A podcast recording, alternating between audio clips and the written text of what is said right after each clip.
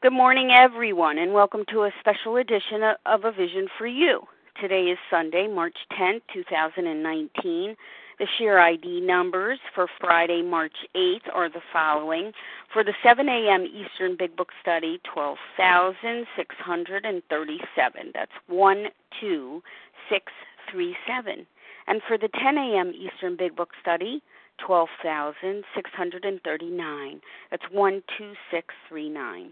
This morning, A Vision for You presents, It Works. It really does. Most of us have come to Overeaters Anonymous as a result of the constant defeat, frustration, and despair we experienced in our disease of compulsive overeating. We come to OA looking for a way out, a solution which will free us from the bondage, pain, and suffering of our affliction. The 12 steps, as outlined in the Big Book, represent a process of spiritual awakening, a roadmap of recovery, an inward rearrangement that actually transforms us. As the foreword to the first edition states, we have recovered from a seemingly hopeless state of mind and body.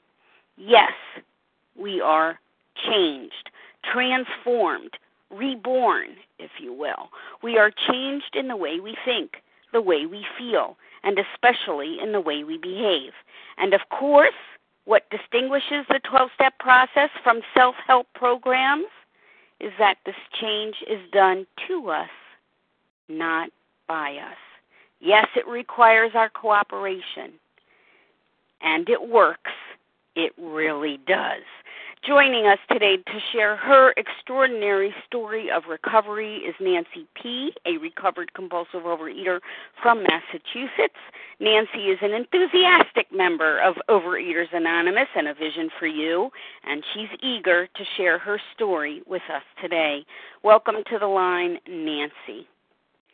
Thanks so much, Leah, and good morning to everybody on the line. My name is Nancy P. I'm from the greater Boston area, and I'm going to be sharing my story today. So, my I have to say that my early years, I was always fascinated with food. I might not have been a compulsive overeater, but I was the daughter of two and the granddaughter of one, of another compulsive overeater. And I, food was always sort of, front and center in our house. A tiny little bit of background. My my mother joined OA in 1966. Roseanne started it in L.A. in 1960, and a woman named Bernice S. moved from L.A. to Massachusetts in 1966, and she put an ad in our local paper asking if you couldn't stop eating or something like that. And my mother answered that ad. So I really grew up with OA. I wasn't even in first grade. And, my mother went through the house like a tornado and took out every speck of flour, sugar, and anything that, a little girl might want to eat. But it didn't matter. I still, got into food here and there, stole food. I went on play dates when I was a little, in preschool, and I remember one girl, I went to her house and asked, can we have something to eat? And she screamed out to her mom, can we have something to eat? And the mother said, who wants to know? And we looked at each other, and my friend said, me. But I, it's over 50 years later, and I still remember the shame of being caught, and I never have forgotten that. And that's just one example of sort of how I was obsessed with food.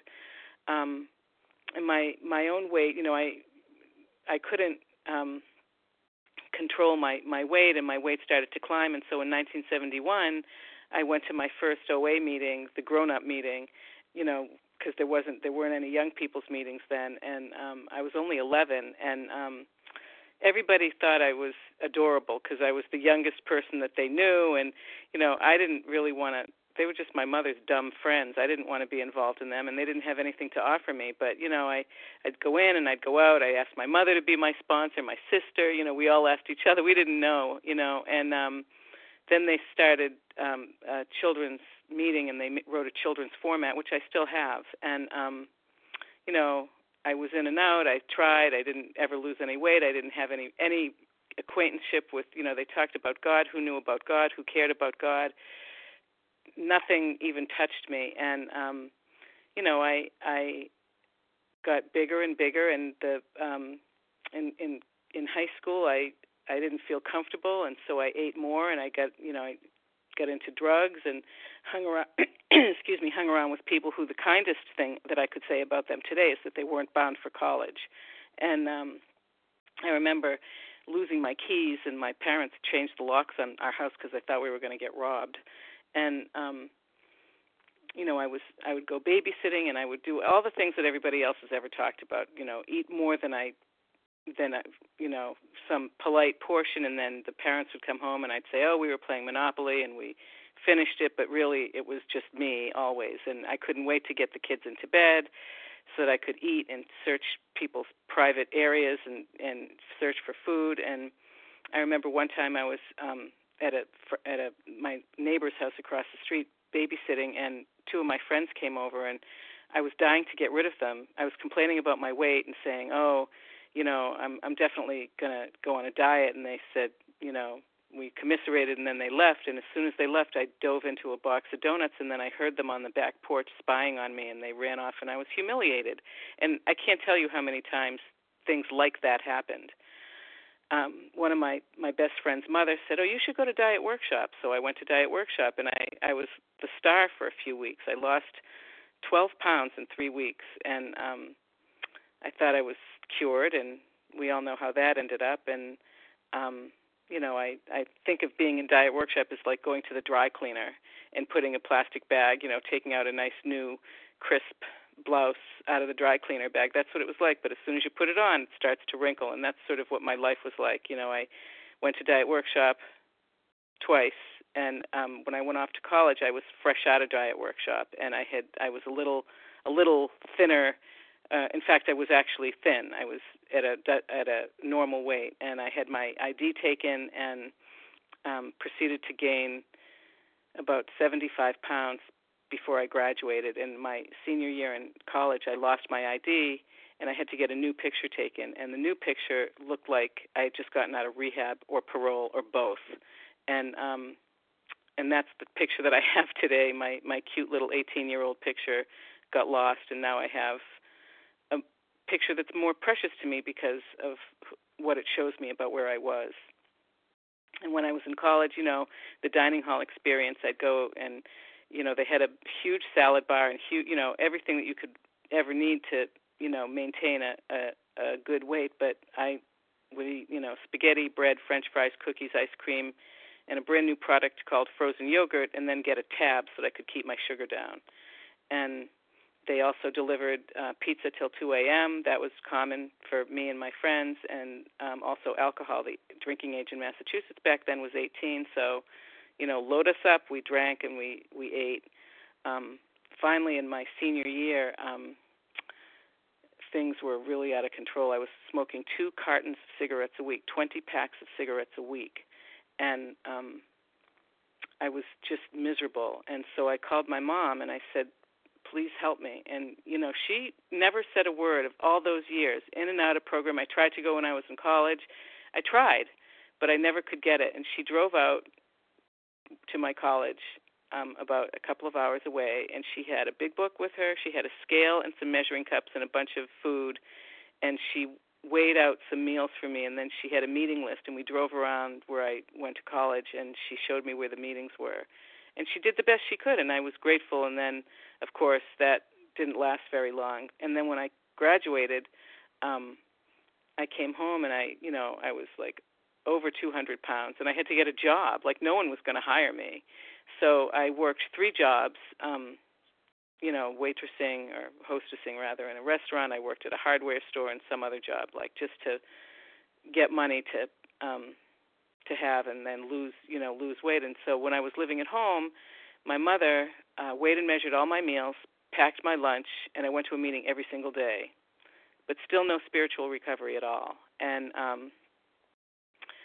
then I got a job, and I was thin, and I thought, you know, I still was going to a meeting every single day, so, you know, I thought that was it, you know, I didn't really make too many phone calls, but I went to meetings and I went to step meetings and I read my Big Book, which I got in 1979, the year after I graduated from college.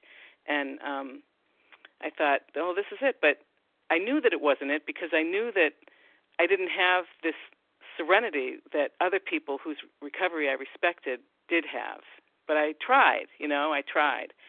And I managed, I shouldn't say managed, but I did manage to get married to a wonderful man who who's absolutely bestowed upon me by my higher power, because absolutely left to my own devices, the two most important relationships, the two most significant relationships that I had, and this is abstinent, or thin, I should say.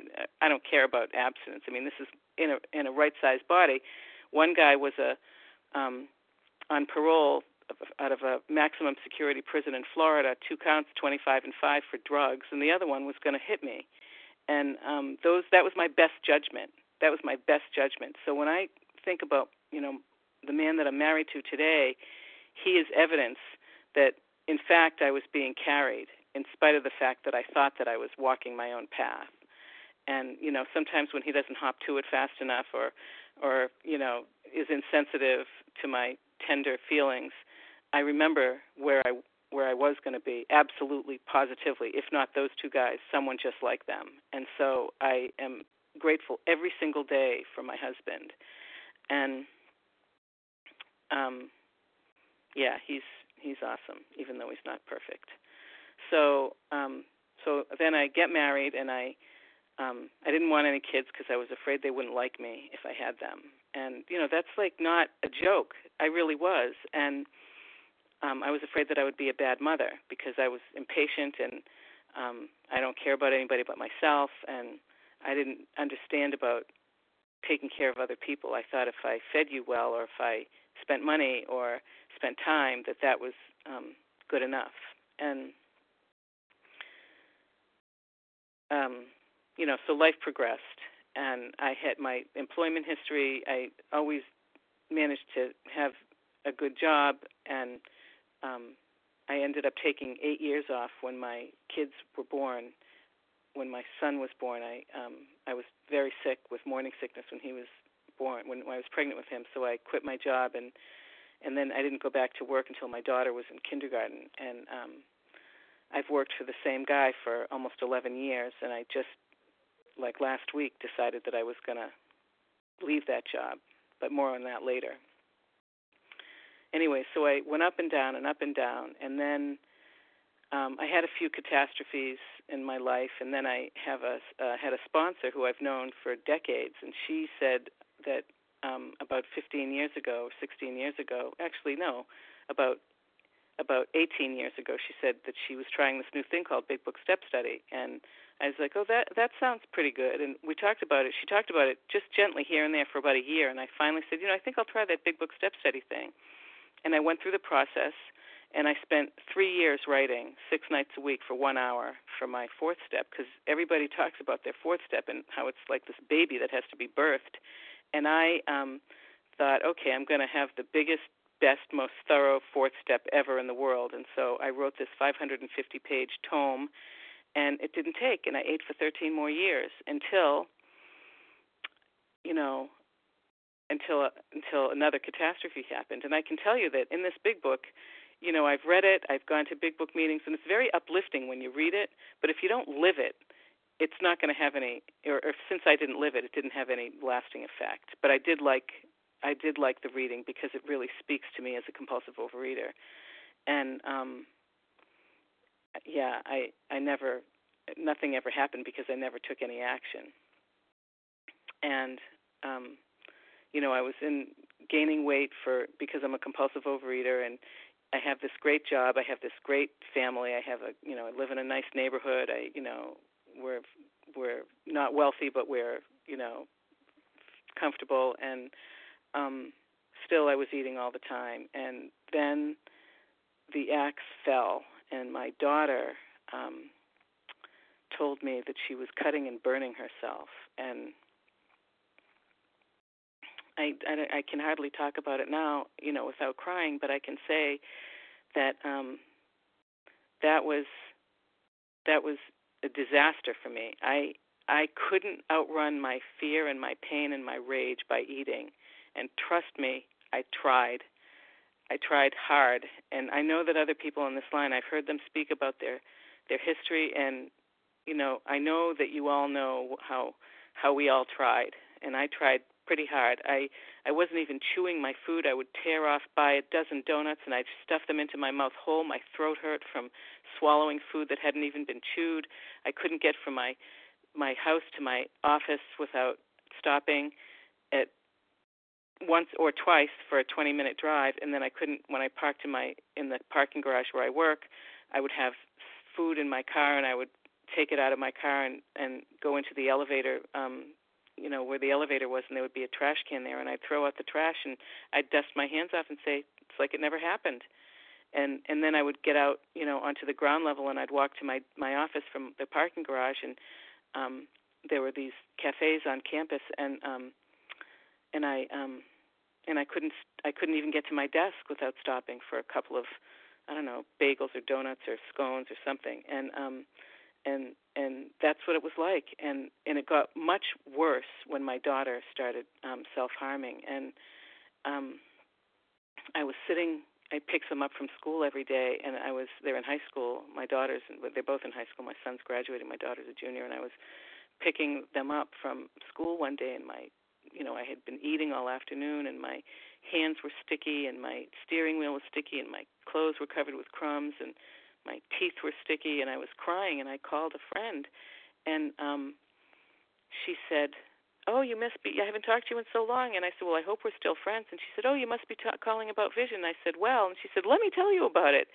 And she started to talk about this new thing. And I burst into tears. And she said, what is it? What is it? And I said, you know, I told her the whole thing. And she didn't say a word about my daughter. And she's like my go-to person. You know, when I was pregnant with my son, I got a test result back that was slightly elevated for a non-life compatible condition. Everything turned out fine, but I was, of course, desperately frightened as a pregnant woman with her first child. And I called this woman, and she sort of talked me in off the ledge. So she was like my go-to person. And I told her the whole, you know, truncated story about what was happening, and she didn't say anything about that. She said, you know, I haven't picked up in 4.5 years. And so that got my attention, and she gave me the number, and it wasn't Thanksgiving, so I called after Thanksgiving, but before December 1st, or actually I called on December 1st of 2017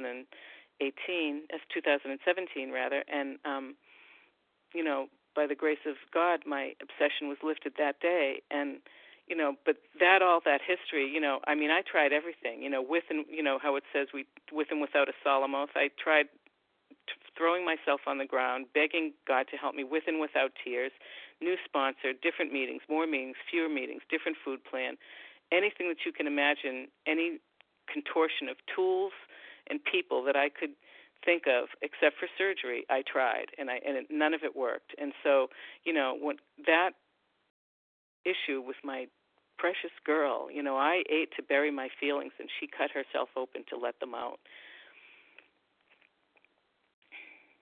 Sorry.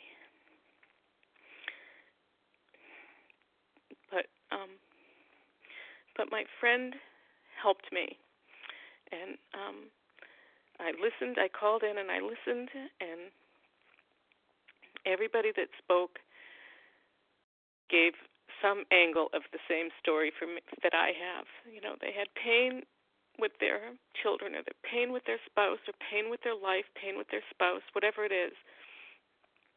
And everybody has pain, and all of it is just as valid as everybody else's. And, you know, we all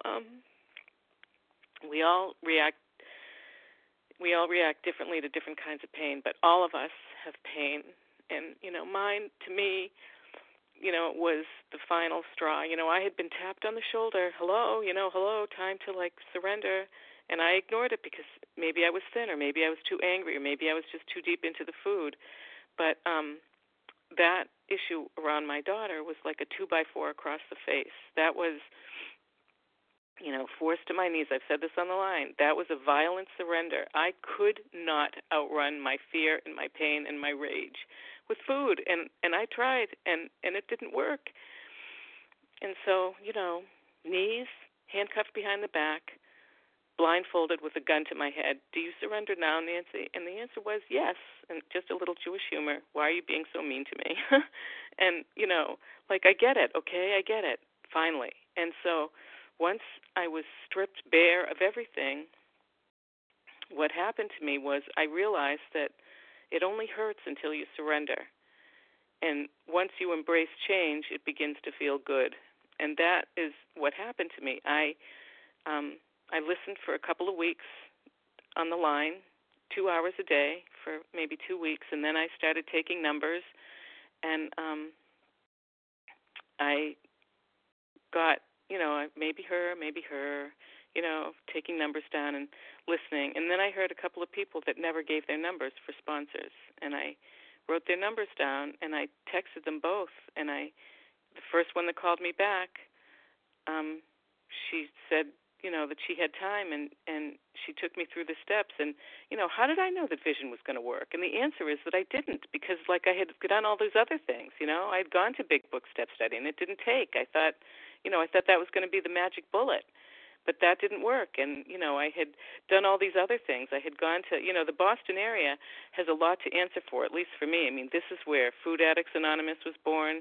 This is where you know, abstinence requirements to share at meetings was born. And, you know, I tried to do those things. You know, maybe I'd get a few weeks or a few months and I'd be able to share, and, you know, and then I went to an AWOL, one of these closed groups, and, you know, if you break your abstinence, you can't stay, and so I'd lose my abstinence, I'd get kicked out. I don't need anybody's help to feel like I don't make the grade, you know, like I don't need institutionalized Overeaters Anonymous to make me feel like I don't, you know, don't make the cut. And so I personally felt bullied. I know many people got a lot out of that, but I did not. I always felt like, you know, my mom used to always say, if abstinence is all you've got, you don't have much.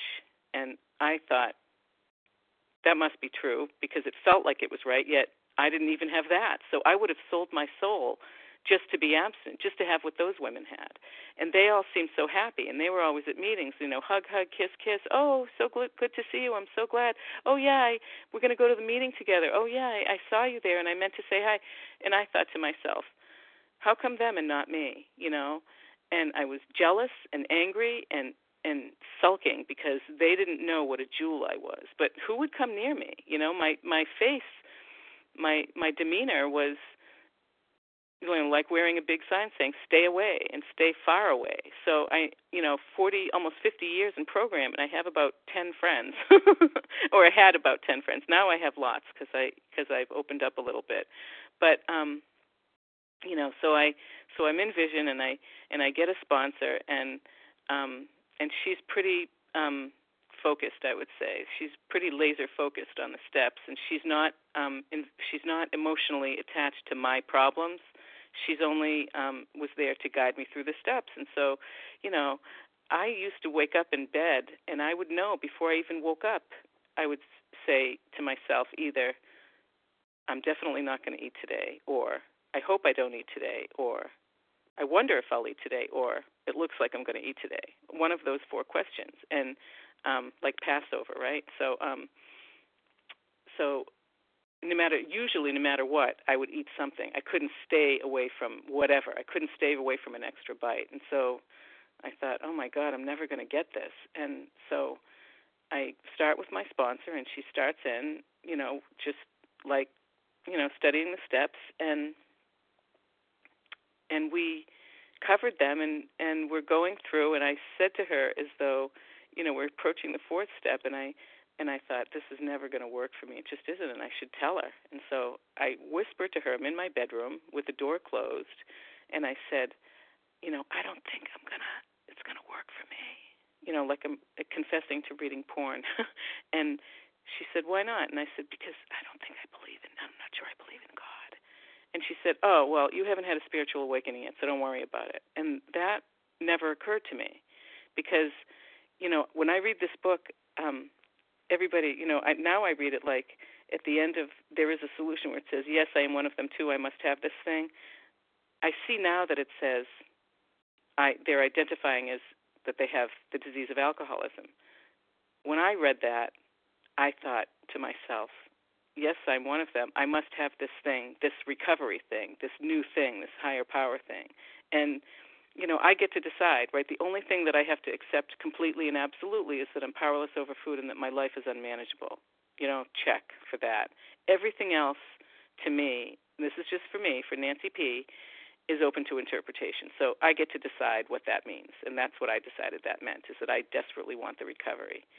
And so we go through the steps, and, you know, every single word in this book is amazing and insightful, and it counts.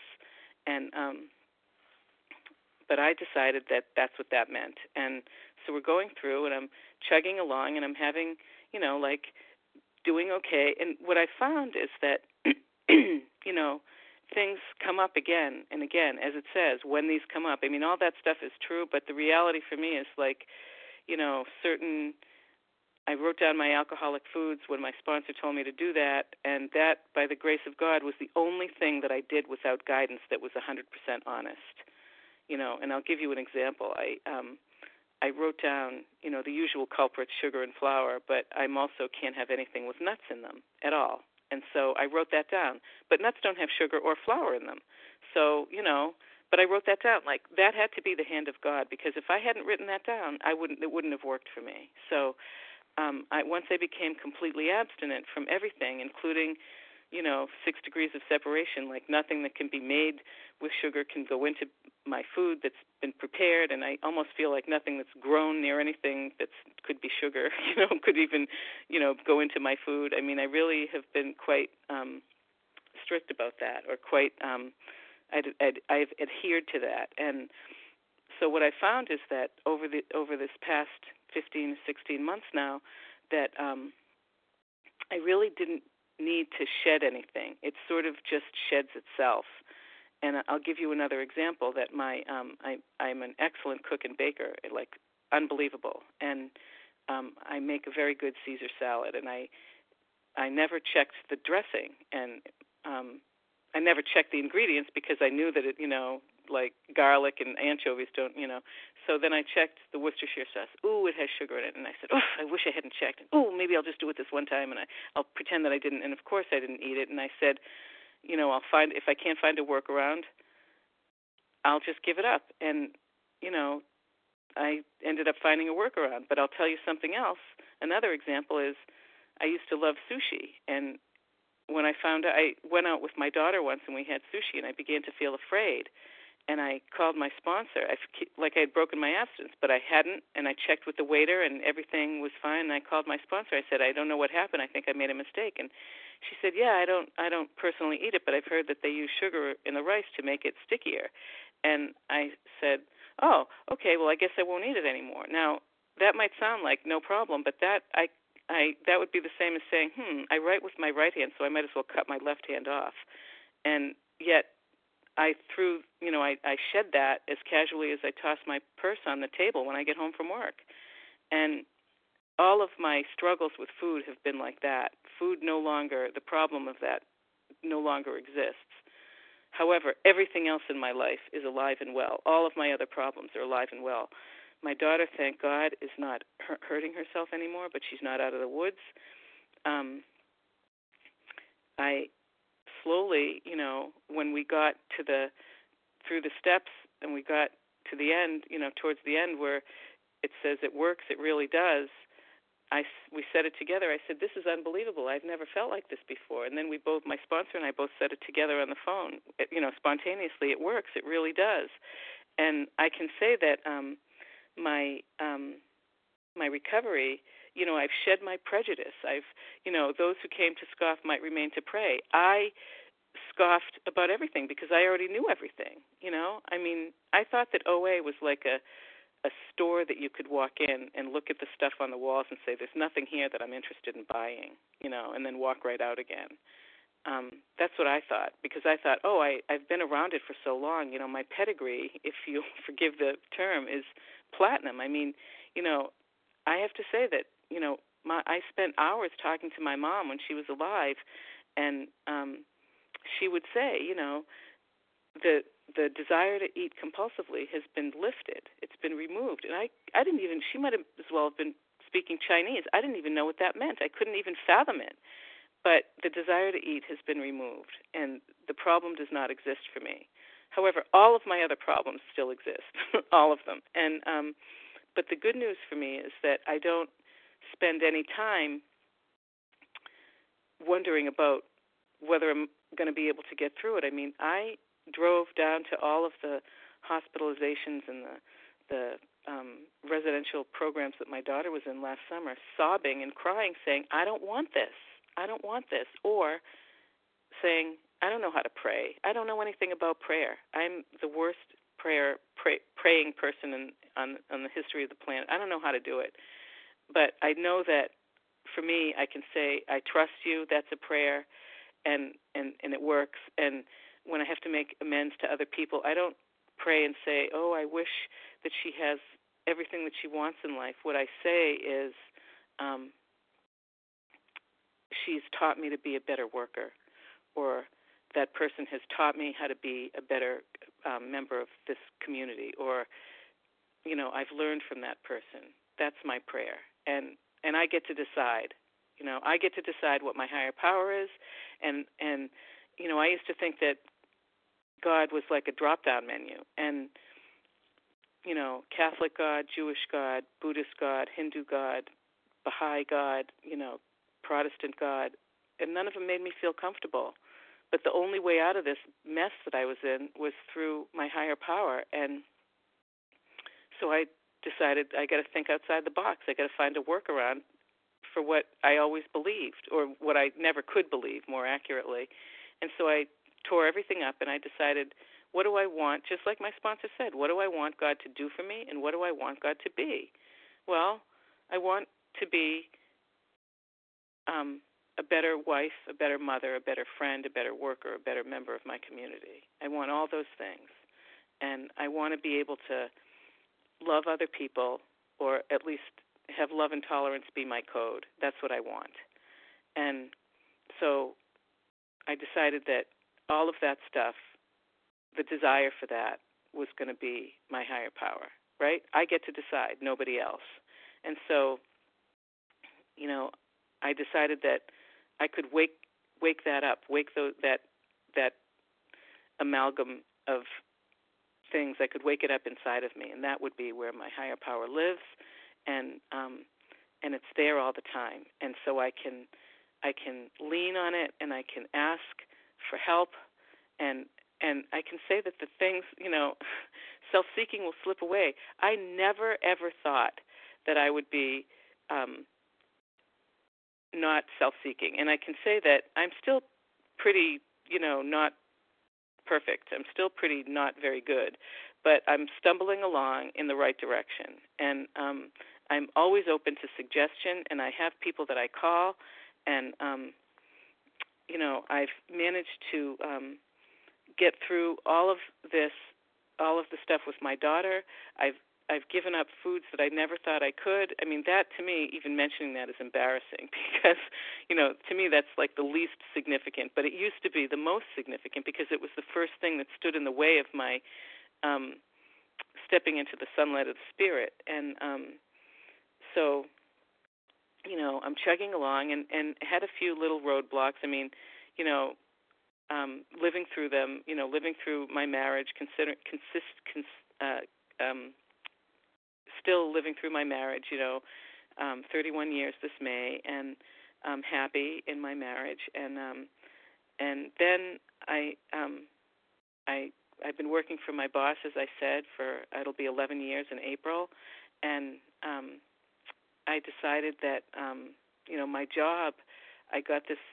We went from the university to a startup, and I got brought along, and they paid me a lot of money, and quite a lot of money, and gave me options and everything. And I'm failing. I'm not failing, but I'm not happy, and I'm stressed out, and it's awful. But I have a kid going into college, and another one right behind. And what am I going to do?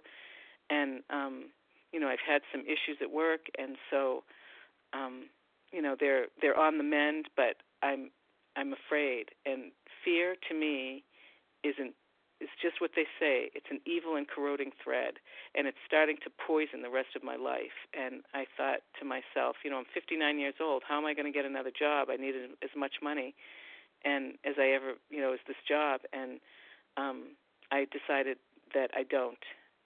And so I told my boss that I can't work there anymore. And he's so good to me that he said that instead of me quitting, he's going to fire me and give me like a year's salary, almost a year's salary, and give me the his words, not mine, the recommendation you deserve after 10 years of service to me. And so, you know, I have been carried. You know, I don't like it because I wanted to stay, but it's not right. You know, I don't want to be in that environment. And I called my sponsor, and I said, I called other people, and I said, this is what I'm going to do. And, you know, I got excellent counsel. And my sponsor said to think about God as being my employer and think about, you know, how I can best serve God. And I am so grateful. You know, I know that, I mean, I still have a job. I still am going to go to work tomorrow, and I still, you know, but it's so gentle. It's so loving. I don't, you know, I'm not, like, violently leaving. I love them all, but I can't stay. And my boss saved me from myself. He's going to fire me so that I can get a fantastic severance package and still get my stock. Like, how nice is that? And, you know, today the fellowship is that I found here. I've opened myself up a little, and, you know, rather than dismissing anybody who didn't agree with me, I now listen, and I call people when I'm having a hard time. You know, I turn my attention resolutely to someone I can help. And yesterday I made a bunch of phone calls, and I didn't talk about my thing at work at all. I didn't mention it.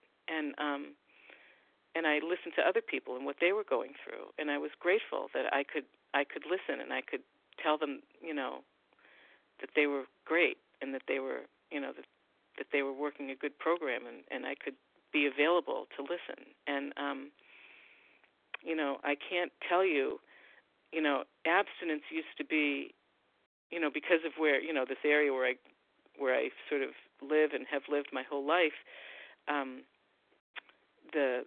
you know, they talk a lot at meetings about abstinence being the most important thing in my life without exception. And I thought to myself, surely my children are more important than, I don't know, surely something else is. And today I can say that, you know, I try to live the steps. I try every day. I try hard. And I fail every day. But I fail some every day, but I succeed some every day. And so what happens is, you know, I get better. Someone in this program, in Vision, I was talking to on the phone once, said that if I don't get on my knees, I'm never going to get better. I'm never going to recover. And, you know, that sort of set me back. But, you know, I didn't say anything. That's the first miracle. It didn't stay with me. I mean, I remember it, but I chose not to believe it because I get to decide, right? I get to decide whatever I want. And it's like what it says in the book, you know, God steers, you know, and sometimes, you know, God steers, but I row. And sometimes I say, hey, I think I'll steer. And God says, be my guest. Just know that I don't row. And so, you know, if I want to take my will back and steer and row, I'm going to row in circles. But, you know, luckily I have people that when I want to lie to myself or when I want to be dishonest, I have people that I can say, this is what I think, and they'll be like, that doesn't sound very honest, or, you know, where's God in this? And so, you know, the things that I thought I would never, ever, ever be able to give up I've shed them along with the pounds. You know, I've shed my self-seeking. I still am, can be very self-seeking, but, you know, I'm aware and I move in the right direction. And, you know, I can do a lot now that I never thought I'd be able to do. And I used to think this is never going to work, ever. But what I now realize, and I tell my sponsees this, I'm not special. If I follow these directions precisely, and they're very precise, right? 164 pages of direction. They're very precise. There's a lot of direction. So if you follow them precisely, you know, since I did, I get what they promise. And I'm only at the very beginning. I've only done this since December of 2017. I'm not even 18 months in. And I feel like $1 million bucks in spite of the fact that I have some, in my opinion, for me, you know, not for everybody, you know, I've had some pretty rough experience in the immediate past since I even started. And, you know, all the things, all the old tapes from, you know, go home, Nancy, nobody wants to play with you, or, you know, we're going to have to let you go from this position, we're going to have to reorganize you because you can't get along with people. All that stuff is you know, aligned. And, you know, nobody tells me to leave anymore, but, and I make friends, and I've allowed myself to be taught by other people, and I've allowed myself to, you know, to listen and learn. And I got to say, I'm going to close now, but I'm going to say that of all the things that I've gotten out of Vision, you know, I used to be, until quite recently, you know, once I started sharing, I shared every day, and then they said, try not to share try not to share except for a couple of days, every couple of days. And at first I was like, ooh, I don't like that, because I want to, you know, share my wisdom, share my, you know, shout from the rooftops. But, you know, that's been profound. I've listened to other people, and I've found more recovery. It's more for me, you know, we talk about being self-seeking. And, you know, with my job thing, that's really painful. 11 years with this guy, you know. I mean, in some ways, I'm closer to him than I am to my husband. One time he was in his office, and I was trying to tell him something, and he was looking at his phone. I said, put the phone away. If I want to be treated like that, I'll go home and talk to my real husband. And, you know, we have like a really close relationship, and I have to let him go. It's clear to me.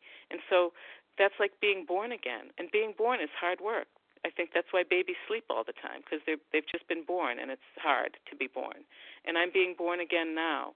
And, you know, as long as I don't pick up any extra food, then I'm convinced, you know, as a data-driven person, I'm convinced the data show me that I'm going to be okay.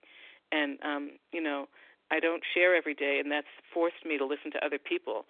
And then I found out that they don't, you know, I recently discovered that they don't send out the newcomer list anymore, and that pissed me off and made me mad, because that was instrumental when I first got into Vision in the summer of 2018. I called every single newcomer every single day, and that helped me a lot. And now I have to find other ways, and that's the beauty of it. I mean, I spent my life wanting to be places, not get there. And today I know that the journey itself is the destination. And so, you know, yes, I'm trudging this road of destiny. But I have people along the way that I've met that are close, that are willing to help me, that are eager to help me, that will do anything to help me. And I went to the birthday party in January, and I'm going to go to the convention in November and offer service, and, you know, I sponsor, and, you know, I know that God isn't finished with me, and I have to work on that belief, that knowledge. Every single day I think of it like is, you know, my spiritual awakening. You know, today, this is just for me. I get to decide. You know, I have a job that a kid out of college couldn't do you know, they need experience. And so that's, to me, my spiritual awakening is like my college degree, like my bachelor's degree. And every day that I live this life, I gain experience. It's a subtle difference, but to me, that's what makes the most sense. And, you know, I'm not special. I'm not at all. And I promise anybody on this line that's listening, if it will work for me, I know everybody says that, but they're all liars. No, they're not all liars, but I can't believe that they could have the same experience as me. If it will work for me, there's no reason that it won't work for anybody else. And when I said to my sponsor yesterday about this job thing, I said, you know, through all of this pain and, you know, with my daughter, I have not eaten one speck of food, and I'm still amazed. I said, do you know what I mean? She said, yeah, I do. She wasn't even surprised. She said, it's a miracle but not a mystery. And that's true, because B follows A, right? You do the steps and you get better. and then food becomes not an issue. It doesn't even enter my mind. I mean, I eat a simple food plan. I eat simply, but I don't, you know, if something comes up, that's not where I go. And I guess I'll take another minute or two just to talk about that. You know, I would have sold my soul to just be absent and be happy at meetings and to just have a few friends. But I didn't need to do that, you know, or I couldn't do that at that time. And today, you know, abstinence is like the exhaust from the fuel. The fuel in my life is the steps. When I burn that fuel, I get a lot of things. The exhaust pumps out abstinence, serenity, fellowship, you know, productivity. I'm no longer slothful, or I shouldn't say that because I know that my closet in my bedroom is a mess, and I've been saying for months that I need to clean it. But, you know, I'm not. I do things. I complete things. I become better at everything. And I'm no, you know, fear is an evil and corroding thread, and it's been the guiding light, you know, the guiding thread in my life. And you know, no longer I walk through my fear, and I don't, and I get through the other side. It's amazing. There's no way to describe it. And when I stop doing things that are harmful to me, as they are revealed to be harmful or not in service of my higher power, I realize that you know, shedding them is like unconscious. I don't have to work at it. You know, all of that stuff has been given to me without any effort on my part, just exactly as it says. There's nothing in this book that's a lie. And I get to decide. You know, we're all scholars of this book, and we only can give as much away as we know ourselves. And so, you know, I've been, you know, my willingness to be taught by someone who knew better than me has paid off handsomely. And every single thing that they say in this book has come true for me, every single thing without exception. You know, I realized when my daughter, you know, there's nothing quite like putting bacitracin on your own kid's self-inflicted wounds to make you realize that something else in your life is bigger. And, you know, I only thought that I had, you know, like just what it says, I only thought I had come to, you know, believe. You know, I thought that God is everything or he is nothing. You know, I had another life event about 10 years ago, or maybe 15 years ago, my kids are getting older, where, you know, I was brought up short. And I was actually, that was when I was working on my first go-around in this process, when I was writing that big fourth step. And, you know, I felt like it burned everything away, and God is either everything or he is nothing, which was my choice to be. Decide right now, Nancy. That wasn't enough for me. No, it wasn't. You know, and other things, you know, of that nature were not enough for me until, unfortunately, you know, my poor girl had to do that to herself, had to find her own way out of her own pain. And like I said in the beginning, everybody has pain, and everybody's pain is just as valid as everybody else's. You know, I've listened to people on the line talk about, you know, broken relationships, lost relationships, death, you know, estrangement, financial crisis, you know, everything. And I try to remember, I try to get right in there with them and think about how they feel, because that their pain is my pain. And, you know, pain is, you know, for me, my rage wasn't enough. You know, my rage alienating other people wasn't enough. And my fear wasn't enough. But my pain finally brought me to my knees. And when I finally gave up and surrendered, this whole new world, you know, it's like it was a funnel. I squeezed in the bottom of the funnel first, and then that's, you know, then I was born, right? That's the birth canal. I was born, and then I came out into this huge, huge opening of peace and serenity and love and tolerance and humility. And I got to say that, you know, when I realized that what a gift it was not to share every day on the 7:00 meeting.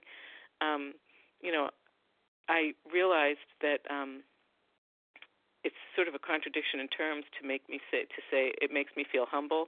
You know, I feel humble, but what I really feel is closer to my higher power, because that's what God was saying to me, just to me, not to anybody else.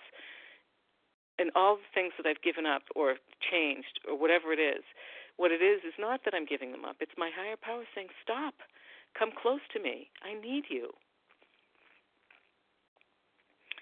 And, you know, my answer back is, thank you. I'm here. I'm not special, but I'm willing to try, because, you know, somebody else said on this line once, willingness is overrated. That was the most profound thing I've ever heard. Desperation is what you need. And I didn't have desperation. That's a noun. I was despairing. I mean, my state of mind was just in despair. It was just in despair. That's what it was. And today I don't feel that way, even though there's plenty of stuff that's going on in my life that's hard. Food, the answer doesn't lie in the food, nor does it lie in anything other than the steps. And when they say that, you know, everything can be fixed by these steps, that's the truth.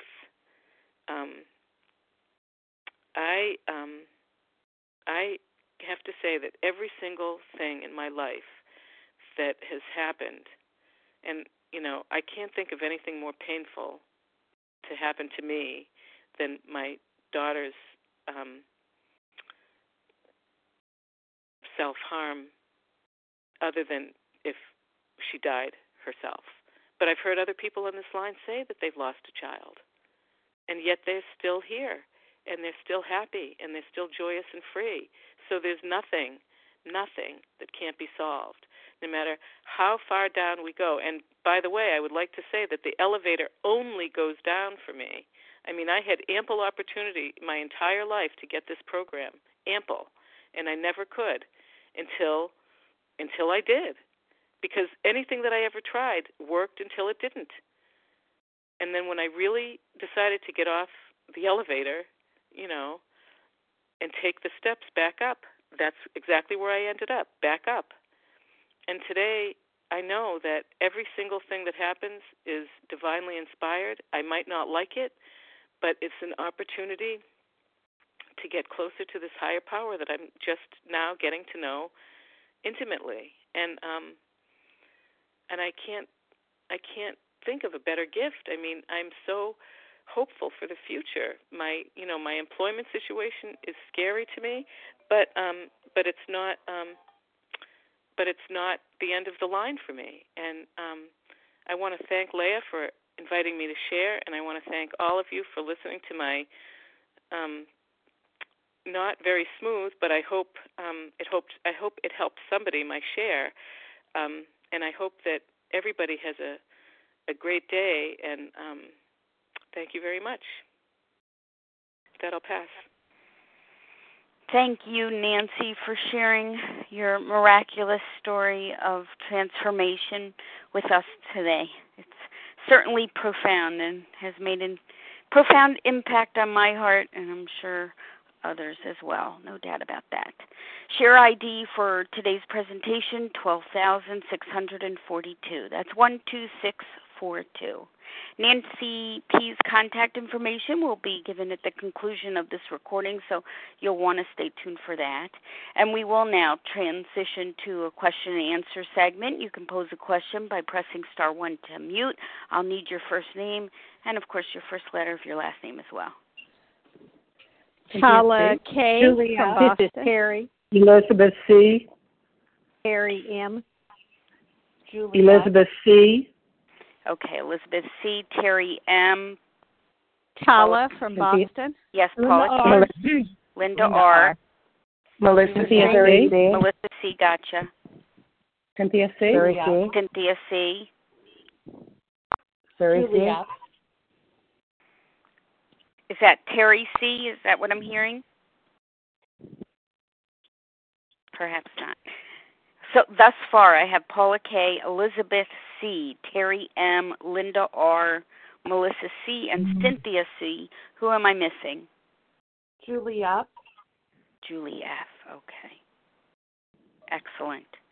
Okay, it'll be in that order again. Paula K., Elizabeth C., Carrie M., Linda R., Melissa C., Cynthia C., Julie F. Is there Tala K. as well? Tara K.? Hi, it's Tala. It's sorry, so not it was Paula. Oh, excellent. Okay, got you. Okay, so yeah, and perfect. It was Suri C. Sorry. Okay, excellent. Okay, Tala K., you're first up, followed by Elizabeth C. Everybody else, please mute. Thank you. Hi, good morning. Thank you so much, Nancy, for your share. Very moving. And my question is, would you mind sharing specifically how you connect with your higher power? Hi, thanks for the question. Yeah, I don't do a very good job. I mean, what I do is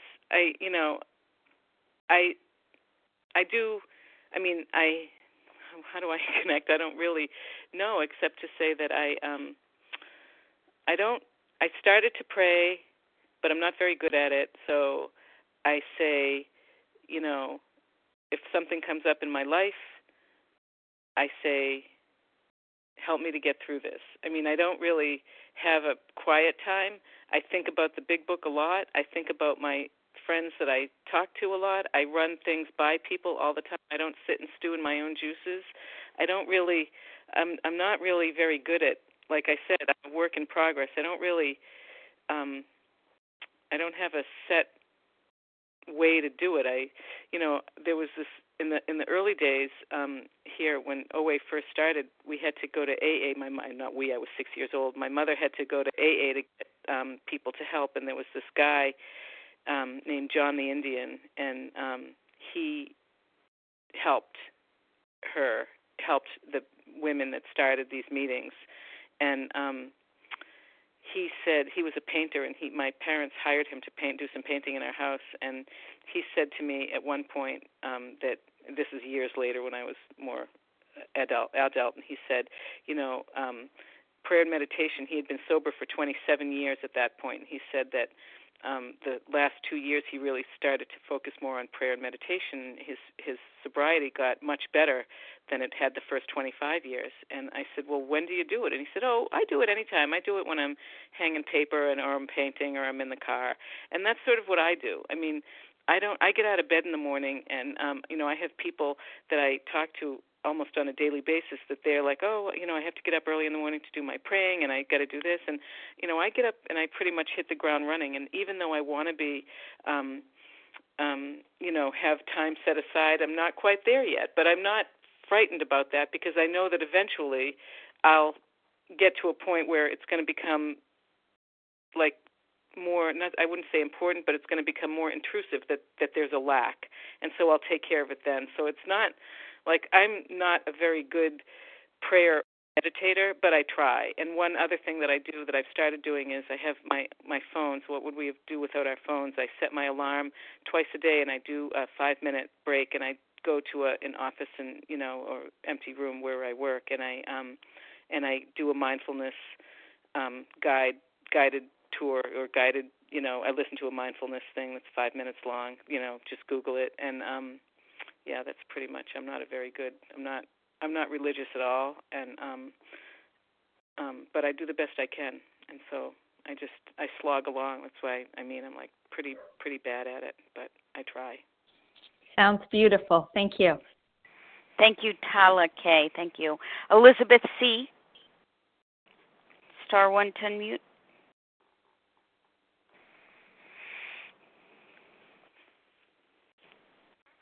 Okay, I'm sorry. It took me a while. I'm Elizabeth C. from Florida. I just want to say how much hope you have given me, Nancy. I thought in 1982 that I had my experience of desperation, and I had some recovery, and I had transformation through the steps, but I am not there yet, and I know then I need to expect that there will be some time when that gift of desperation will come. But in the meantime, I just want to tell you, you've offered me so much hope. And the thing that stuck out with me is I have been binging for the last 2 weeks. While I've been abstinent from sugar, I have been binging on walnuts. And nobody ever, when I've listened in program all these many years, has said anything about nuts. And it's where I'm at right now.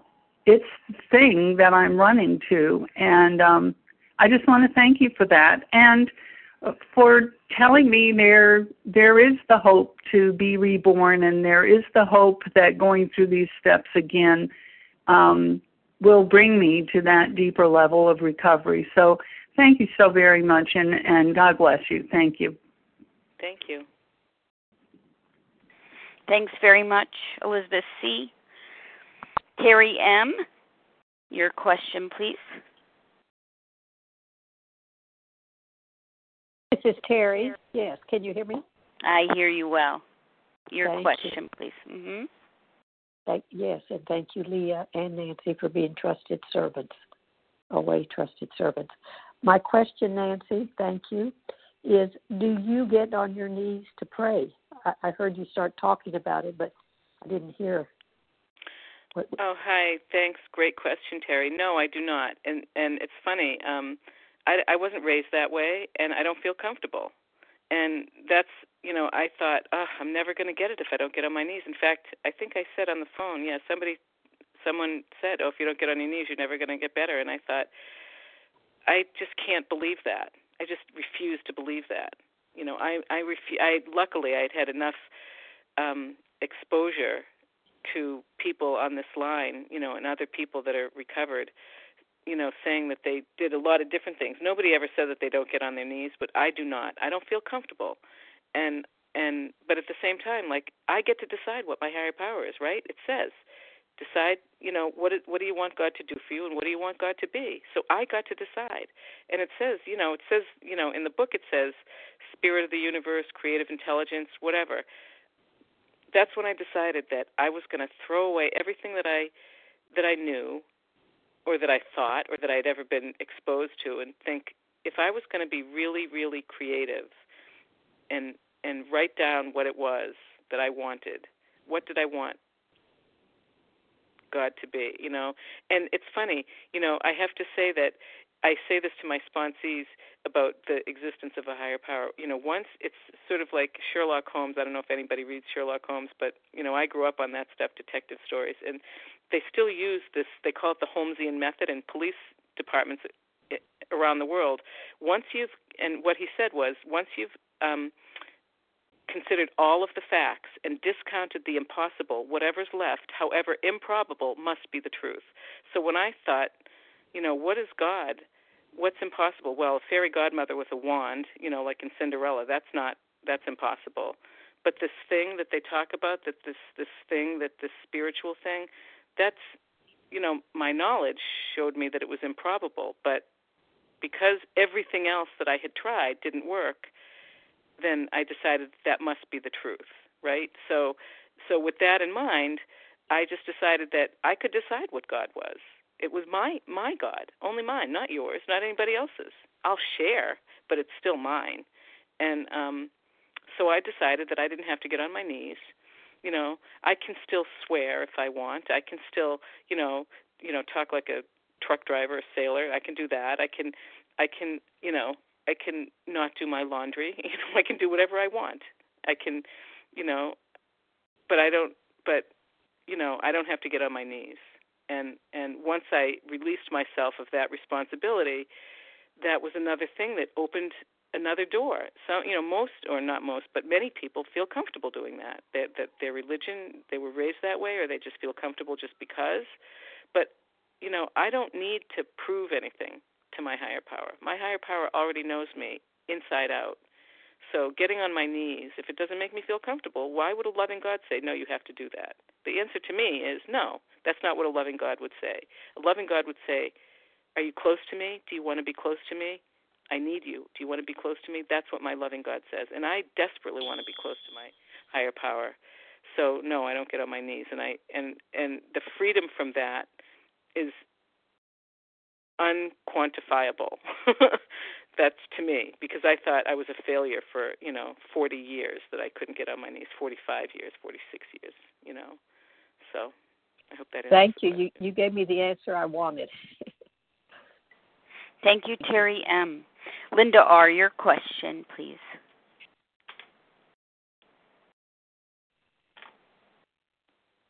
Hi, Linda. This is Linda. This is Linda. I'm going to pass. I'm sorry. I came in late. So I thought you were just taking up names and numbers for the meeting. I'm in another meeting where they just take everybody's names and numbers. Okay, excellent. Thank you very much. Thank you. Mm-hmm. Thanks. Melissa C., your turn. Hi, good morning. Thank you, Leah. Melissa C., recovered compulsive overeater in New York. Thank you so much, Nancy. I'm just really excited listening to you, walking this walk, having, difficulties that we share together. There were two questions I had. One was, at what step did you really begin to feel the nearness of your Creator? I think that would be helpful for people who are struggling, who are like to know how quickly or maybe slowly it came for you this time or working the steps. And the other question was, you mentioned a format that you had access to, which was for kids. And I would just be really curious if that was something you'd be able to maybe share. Thank you. Sure. Thank you, Melissa. And, so feeling the nearness of my Creator, that's really like almost drilled down to the very close to the center of who I want to be as a recovered woman. And, first of all, when I stopped, when the obsession was lifted immediately and has never come back, that was awesome. But I've had like periods where I didn't eat. And so I sort of felt the same. So when I felt the nearness of my Creator, I would say, really was I was driving south on 95 on my way to see my daughter, crying, and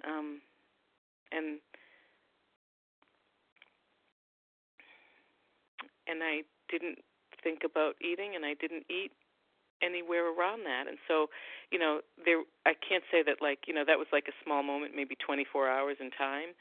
But that's when I really began to feel carried, and I extended that, that feeling that I began to see God's hand. What first seemed to be a thin reed turned out to be the strong and loving hand of God, like it says. I began to see that was like a thin reed, and I grabbed onto it, and it grew in my hand to be uncontainable. Like, it's thick and strong now. Like, I don't, even though I'm I've said this many times on the phone and many times, to anybody who will listen, I'm really bad at praying and meditating and doing anything except following these steps and continuing to try. And so that the fact that I didn't, not only didn't I eat, but that I really surrendered. The surrender happens on a daily basis, but it's the same surrender. That's when I felt it the most, when I was on Route 95, and I had to surrender again, the same surrender, even though I had been abstinent for months, basically through the steps, and had been starting to sponsor. I had recovered. That's when I felt the nearness of my Creator the first time, and that's what I've nurtured since then, that feeling of surrender. I don't like it, as I've said on the phone. I don't like to surrender, but that's what, that's what I've been dished up, and so I'm gonna eat it. I hate to use the dished up and eating analogy. And then the other, tell me the other question again. Hi, I unmuted. I muted about the format that you had. I can share that. That's that was on brown construction paper with yellow OA on it, and they just rewrote the tools. I mean, I was only maybe 7, but I was a good reader, so I, I was They didn't just take a, I mean, barely any pamphlets had been written then. You know, my mother was the literature coordinator for the entire northeast of the United States, but there were not that many meetings because it hadn't even reached New York yet. In fact, I went to I think it was the second OA convention in the Catskills at the old Concord resort, and somebody at our table said OA had not reached New York yet, but they found that place to have this convention, and they said, boy, OA is going to be big when it reaches New York. There's a lot of fat people here. And, you know, that, that was sort of like the joke, but, you know, like there was almost no literature written back then. So I have that little pamphlet that I can take pictures of and show it to you if you want. I'll be happy to text it to you. Great. Thank you. Thanks, Melissa C. Cynthia C., your question. This is Cynthia C. May I be heard? Yes. Mm-hmm. Thank you. Thank you, Leah, so much for your service. And Nancy, thank you so very much for your share today and your qualification. I heard so much humility and growth. I'm from the Newton area and have been to the meeting that you set up here. And, you know, and I've been doing a Vision for You and haven't been to a lot of face-to-face meetings lately because my schedule hasn't allowed me to. But it's really good to hear you here. You talked a lot about, you know, humility and a lot about letting go of control. I'm wondering if you could talk a little bit more about what it meant to you to, I guess, step 6 and 7, let go of your character defects. And if in program you needed to change your food plan, like you talked about letting go of certain foods, sushi and some other foods, but you know, have you had to shift your food plan since you've been in since you've been in recovery this time around? And I guess, yeah, letting go of food, letting go of your character defects. I'd love to hear more about that if you would. Thank you very much. Sure. Excellent question, and one that is another opportunity for me to gain some humility. So I'll tell you one thing about changing my character defects. Now, I talked briefly about swearing like a truck driver. I'm 59 years old, and I am fairly well-read, and I'm, you know, fairly well-spoken, and yet I can never think of anything to say without an expletive at work, and it's obnoxious. And I decided, and it was starting to affect my relationships with other people, and in fact, I'd been spoken to about it. And not about the language itself, but I was yelling at somebody on the phone, and my sponsor spanked me and said, you know, who do you think you are? You know, you're not going to have a tantrum, blah, blah, blah. And I thought, you know, I was embarrassed and humiliated, and I decided I wanted to stop acting like that, and I wanted to clean up my language. There's no reason for me to be speaking like that, and so I can say that. I did ask my higher power. I said, you know, help me with that.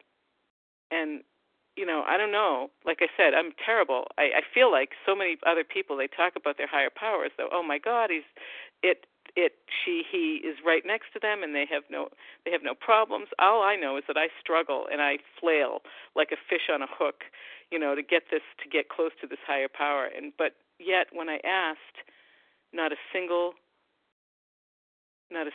swear has come out of my mouth since then. Not one. Now, you know, again, this is like the sushi thing. That might not sound like a big deal to you, but I can assure you that's a big deal, and for me. So that's like, you know, when I'm ready, I guess, is when it is. When I was ready, you know, sometimes, you know, because I've asked that before because I don't like it. I mean, I don't want to say gender differences, but I mean, that's not ladylike, and it's not necessary. So I don't want to do that anymore. So when I was ready, I asked, and, you know, without any effort on my part, it just disappeared. Anybody who knows me and who talks to me on the phone, a qualifier, please be gentle if I slip. But I haven't slipped yet. So that's one thing. And as far as my food goes, like I said, excuse me, I wrote down my alcoholic foods And my sponsor was completely clinical about it. She texted me. She said, you know, before we spoke the first time, she said, write down your alcoholic foods, and then write down your red light and green light foods, or whatever it was. And I thought they were yellow light foods. And she said, no, there's no such thing as yellow light foods. And that's what I tell my own sponsees. There's no such thing as a yellow light food. A yellow light food is a red light food that you're not being honest about. And so there's only 7 things that I can't eat at all in any way, shape, or form, among which are sugar, flour, nuts, bananas, potatoes, and something like 2 or 3 other things. But I just don't. And that helped. You know, they used to say 5th or below, at least in the Boston area, sugar can be 5th or below. Well, that's not how and so I followed that. And it never worked for me. And I eat simply. I mean, I'm an excellent, excellent cook, excellent. There's a lot of people online that are excellent cooks and bakers. I'm both, and I don't eat complicated food. I eat yogurt, fruit, salad, protein, and occasionally rice. That's it. That's what I eat. Is that good enough of an answer? So I'm pretty, and food is not, it's not a program of deprivation. I enjoy my food. I do. And I eat, like, if I'm entitled to my fruit, I don't care if it's 2 hours after I've eaten dinner. I have my fruit. Like, I get to decide, right? And I've managed to lose over 50 pounds, and I'm, my body, unfortunately, I work for a guy, a stem cell biologist whose field is obesity and obesity-related diseases and diabetes.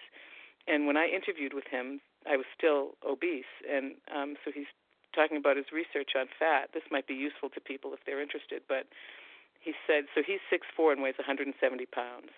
And so he's talking about his research. And I'm like this, I'm 5'2" or 5'1", actually, and now. And, and I'm fat. So he's tall and thin, and I'm short and fat. And so he's talking about his research and about fat and how they're doing research on fat and how, Big Pharma's going to fund all his research, blah, blah, blah. And I said, well, he says, so we're going to make a drug, right? Science may one day find a way. And I was all ears. And so I said, well, what about, stopping? He said, yeah, you'd think people could just get up from the table, but they can't.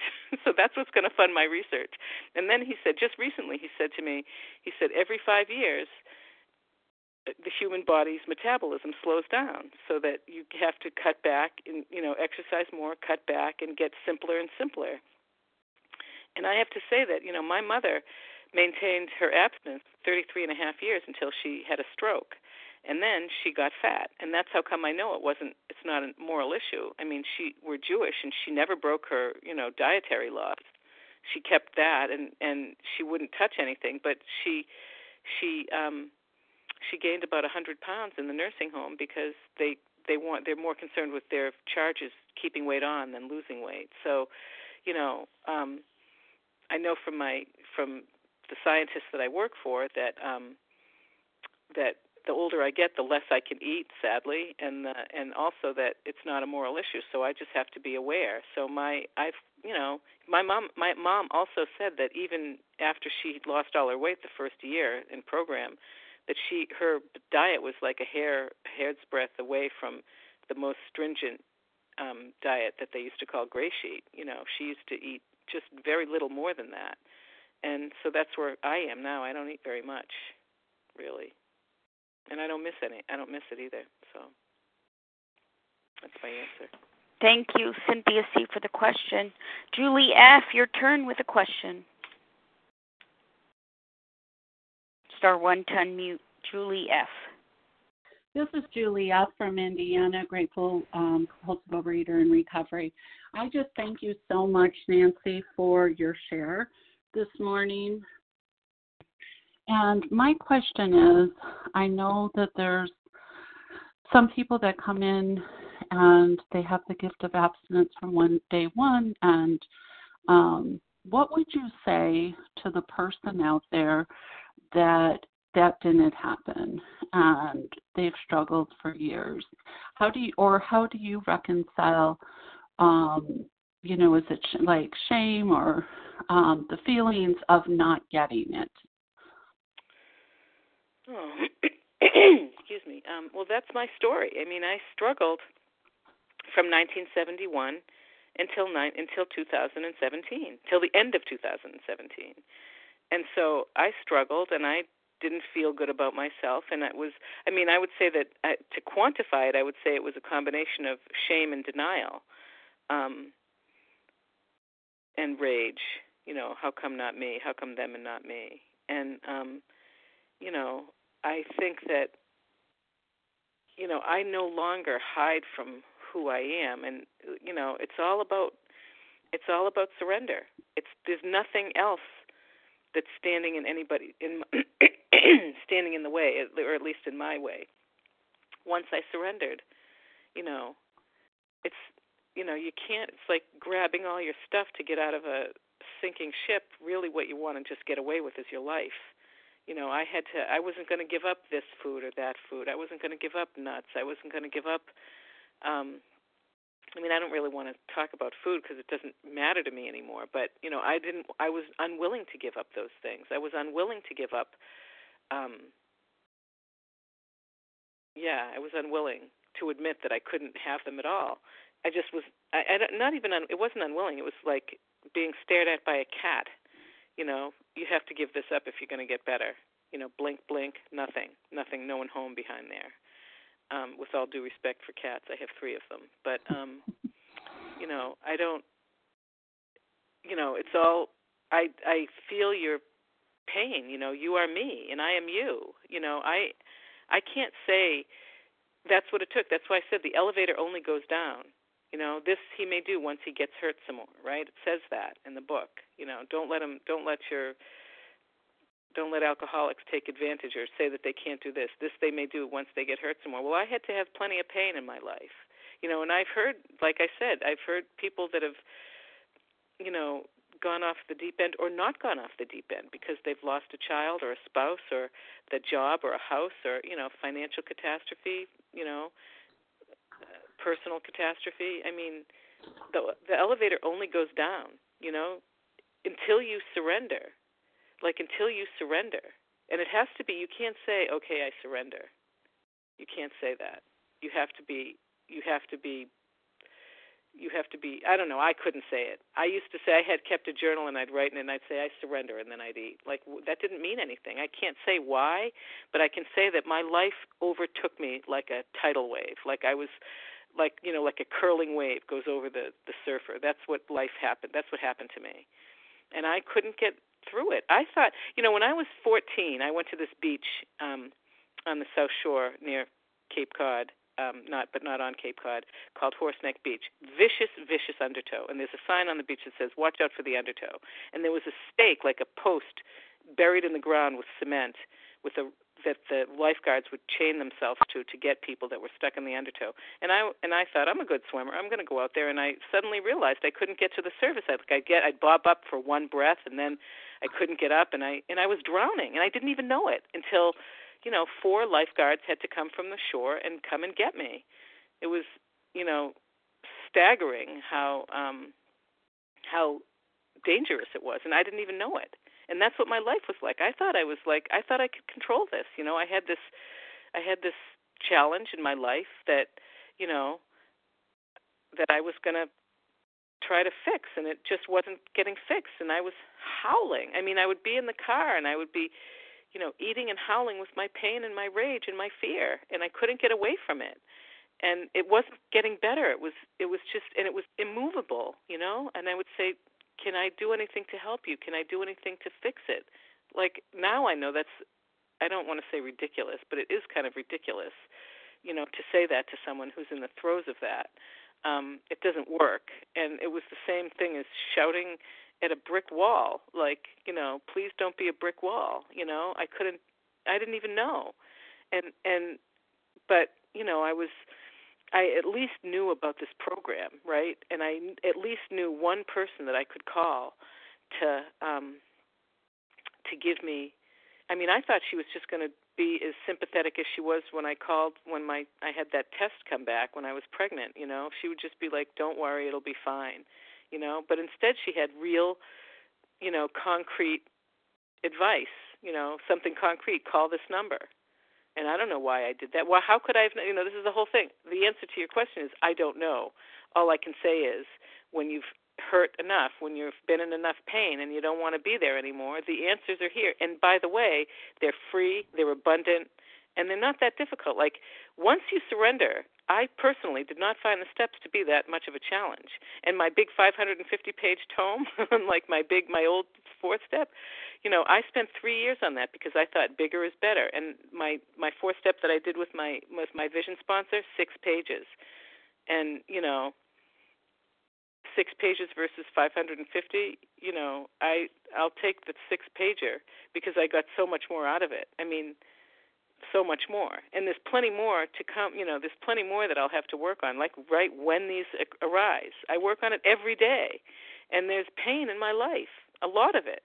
But I know from experience that when I ate, the pain was eclipsed by the eating. I would become obsessed with the eating. I was like, oh my God, I've eaten. I'm never going to get out of this. And my problem would be sitting there festering, and I'd be, oh, my God, I've eaten. I'm never going to get out of this. Today, just yesterday when I had this thing about my job, and I've talked to a lot of people, but my sponsor was sort of the last nail in the coffin for that, and she gave me some more concrete advice. Now I know what to do. It's amazing. Like, it's not that tough. The only thing that you have to do is surrender. I mean, if you can't do that, then, you know, you'll get hurt some more. And then maybe one day you'll be hurt some more, and then it will be enough for you to say, I've had enough. I've had enough.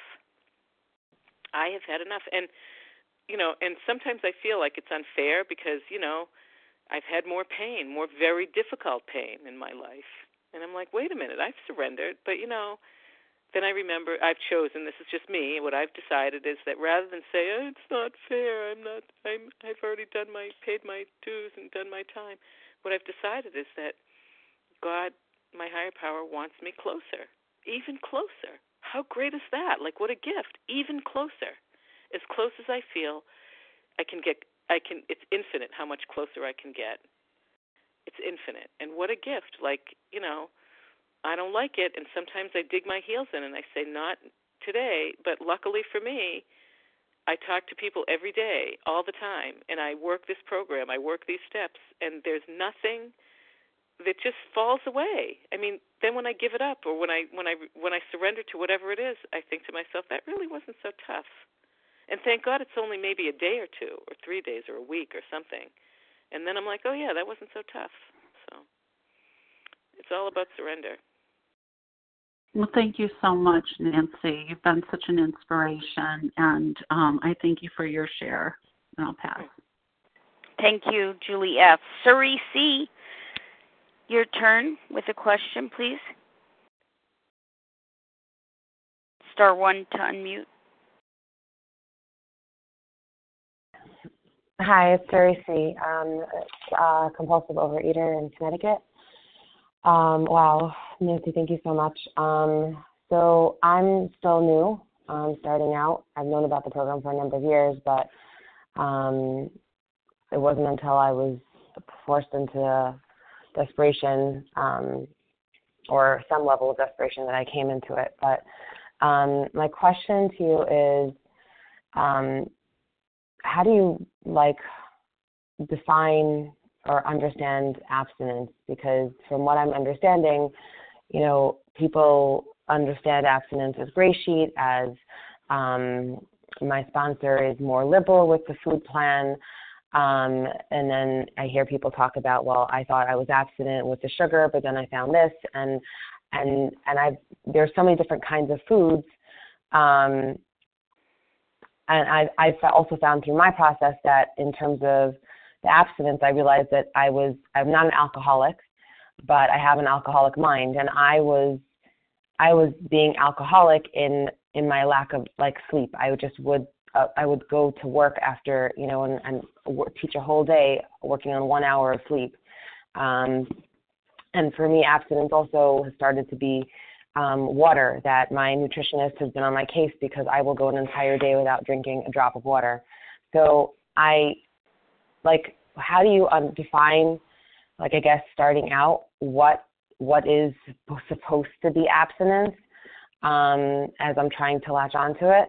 And then I guess the second question is also knowing that I have this alcoholic mind, knowing that I have a family history, and I'm sort of in an island on my own trying to work this program in an environment where the holidays are so huge and so food related, and yeah. I'm sorry. Okay. Could we boil it down to a question, please, in the interest of that? Thank you. So the first question was, what is abstinence for you, and how do you understand it? And then the other one was somebody mentioned, and you had mentioned about a food, an idea of a food plan for a kid. What would that look like? Or is there a pamphlet that you know of that I could see of how I could sort of look at it for myself and also for my kids? Thanks for the question. When I sponsor people, my sponsor didn't give me a food plan. I made up my own food plan, and this is just me. I've been to nutritionists before, and I had to tear up everything that I knew about them. What I had to do was identify my alcoholic foods, and I think I gave most of them their, like I can't have some things that some people can have, and I don't believe that there's a woman in the United States that doesn't know how to pick a food plan that would work. I weigh in grams, not in ounces, and so I was saying about my boss, he said, you have to cut back on every 5 years or so, and I was like, oh, I wish I hadn't talked to you. I wish I didn't know that, and then I would be able to eat the way that I was eating, which was perfectly fine, but my weight stopped coming off, and I still have a few pounds to take off. So I cut back by 25% on the most calorie dense things that I eat, and which were basically fruit, and so that hurt a little, but now it's fine. It hurt a little for a day, and then I did that. But when I tell people, when I sponsor people, I say, I don't care what you eat. Figure out a food plan. Go to a nutritionist. Whatever you want to do, just make sure that you don't have anything that's alcoholic for you. So if sugar, I don't eat sugar, or I don't eat flour. That's even more. I don't eat crackers, I don't eat pasta, I don't eat bread, I don't eat anything that's powdery, that's made from anything that can be mixed and baked. I guess that's what I don't do any of that. And I don't, you mentioned something about the holidays. I decided at the holidays, we, around the holidays, we get invited. I always host Thanksgiving, and I have a lot of food there for everybody. I have a lot of food. Cooking is something that I'm good at. It's relaxing, and I have a big crowd, and I cook a lot of stuff, probably 70% of which I cannot eat myself. But I have plenty that I can eat. I don't need very much. And in the holiday season, we go to a few open houses, we go to a few parties, and various celebrations here and there. And I decided for myself that no matter what time that the event started, I was going to, I don't believe in bringing my food places. I just don't do that. But other people find relief that way. But I eat at home. And, if there's an open house that goes from 5:30 to 9:30 or 5:30 to 8:30, we show up at 6 with me already having eaten and brushed my teeth and flossed. So there's no question that I'm going to have anything else. And as far as what to feed kids, when my kids are 17 and 18 right now, and we have plenty of stuff in the house that, I'm a cook and baker, so we have cookies and cake and all kinds of stuff, and all baked by me. And at Christmas time, I'm Jewish, but I like to give cookies away at Christmas, so I baked probably 1,500 or 2,000 cookies this past season. And bought cute bags at Amazon, packed them all up, and bought cute stickers that said, to your house from ours or whatever. And we still have tons left. I haven't had so much as a chocolate chip or a sprinkle or a Jimmy in 2 years, because I started before I did all that baking last year, in 2017. It's like I might as well be emptying my dishwasher for all the interest it has for me. And for my kids, you know, I pack their lunches and you know, I pack them nutritious food. I mean, they don't get to decide. I get to decide. I do the grocery shopping. I do the cooking. They don't like vegetables. You know what my response is? Choke it down. I don't care. And they and I make my cookies small and I slice my cake thin, and that's what they get, and that's how they were raised, and they don't seem any the worse for it. I don't have salty, snacky things in the house because they bother me. I could, I suppose, but they're also, you know, this is like the science. I'm working for the scientists. They're calorie dense, and you know, I don't want to give my kids food that, you know, one portion has 500 calories. You know, that's like, I don't want that. I mean, I don't want to do that. So that's how I raised them. So that's what they know. And you know, their eating is out of my control now. They have their own money, and my son drives, and you know, he goes out with his friends, and I don't know, but you know, he knows I did the best I could, and that, you know, it's all up to them now. And you know, I used to think, I'll say one thing about this. I used to think that the worst thing that could be is that if I had a fat kid, because I was fat. There are worse things, and I have one of the worst things, I think. It's so scary to me, you know, to see my poor girl. But, you know, you get whatever doesn't kill me makes me stronger. And these steps, I used to think that I would just die if I followed the directions precisely. Like, can you imagine? I used to think to myself, I'd be at a Big Book step study, not a step study meeting, but back in like the 70s, or the, you know, like when I was in high school or like in college, and I'd go to a Big Book meeting, and I'd be sitting there thinking to myself, can you imagine not doing that or having to do that? You know, and I'd laugh, I'd smirk to myself. Today, none of that matters. I mean, the only hard thing for me was the surrender. Everything else, I say it's hard, but really what it is unpleasant. It's not that hard once I surrender. You know what I mean? It's all about surrender. Like, it's just unpleasant. Like, I don't want my daughter to be in pain and deal with it in that particular way. So that's unpleasant for me. But it's not, once I surrender, I just put one foot in front of the other. And by the way, you know, all the promises, what it talks about fellowship, that is the most precious thing, even more than abstinence for me. I have friends today. I have people that call me. I have people that want to talk to me. I have people that, you know, that care what I think, that, you know, that come close to me. Like, I never, ever thought abstinence is chump change compared to that. You know, that promise of being with other people and accepted and loved. Oh my God! You know, I can't say I would give up my abstinence, but that is the jewel. The abstinence is not. Abstinence is not the jewel. The fellowship is the jewel, and the journey itself is the destination. I mean, I never want to get to the end. It's like going on a sleepover and having to go home the next day. You know, like who wants to do that? You want to stay with your friends all the time. So, like, the journey itself is where I want to be. And lucky me, here I am, even with all the yucky stuff that's unpleasant. And yeah, some of it's difficult, but it's only difficult until I surrender. And then, you know, and then I, like, my job was this thing that was, I'm so grateful that I made that decision, because look what I get. I'm going to get what they call a soft landing. And I have a friend who's the head of HR at another place that's very desirable to work. She's my very close friend. She said, I called her up and I said, I'm going to give up my job. She didn't even blink. She goes, too much? And I said, yeah, I don't have to explain anything. She's like, no problem. We get jobs here. I mean, this is a place that I can get a job where, you know, I'm sure the line to get in there is 2 miles long. Yet, you know, my higher power said to me, call Allison. She'll help you. So, I mean, it's only the surrender. I slogged around with this job since last September because I love money, you know, because I wanted money, lucre, filthy lucre. But, you know, we've saved our whole lives for our kids' for their whole lives, for their education. We're going to be fine. I don't need to have that money.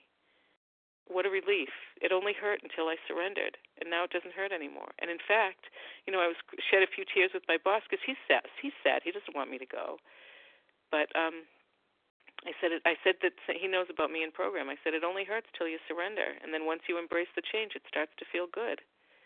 And that, truer words were never spoken. I mean, that is absolutely the truth as I know it. So I can tell you that, you know, the food plan and the kids is, you know what to do. If you've ever stood in the grocery store line, you know what to do. You don't need me to tell you. You don't need a nutritionist to tell you. You need to go and shop around the edges of the grocery store and not in the aisles. And you need to make sure that the message that you give your kids is disciplined. You know, I mean, I don't force my kids. You know, they do get dessert if they want it. But I just give them what I eat myself. When they were little, I raised them on salad, and they like salad, and I raised them on, they've never eaten at McDonald's or any of those fast food places. They don't like that. One time my son went on a play date and got taken, and he said, came home, and he goes, I had some chicken nuggets at McDonald's. I feel sick, and I sort of smirked to myself, and I was like, oh, that's too bad. Well, I guess you won't eat those again. He's never gone back. So, yeah, but my daughter the same. She's never eaten at McDonald's or any of those places. She's never done that. She doesn't, they just don't. And it's, at first I was an afraid mother, and I was like, oh, my God, they're going to have, I drew a line in the sand. I do all the grocery shopping and the cooking, so I get to decide. I hate cauliflower. They all love it, and we don't have it because I hate it. And I'm like, and they say, can we have it? And I say, no, because I hate it. I get to decide. I'm drunk on the power. I hope that helps. Thank you, Suri C., for the question, and thanks to everybody who posed questions this morning.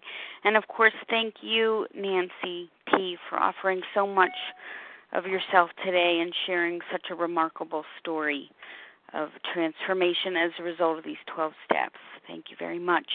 We're going to close from page 164. You'll find it in a chapter entitled A Vision for You.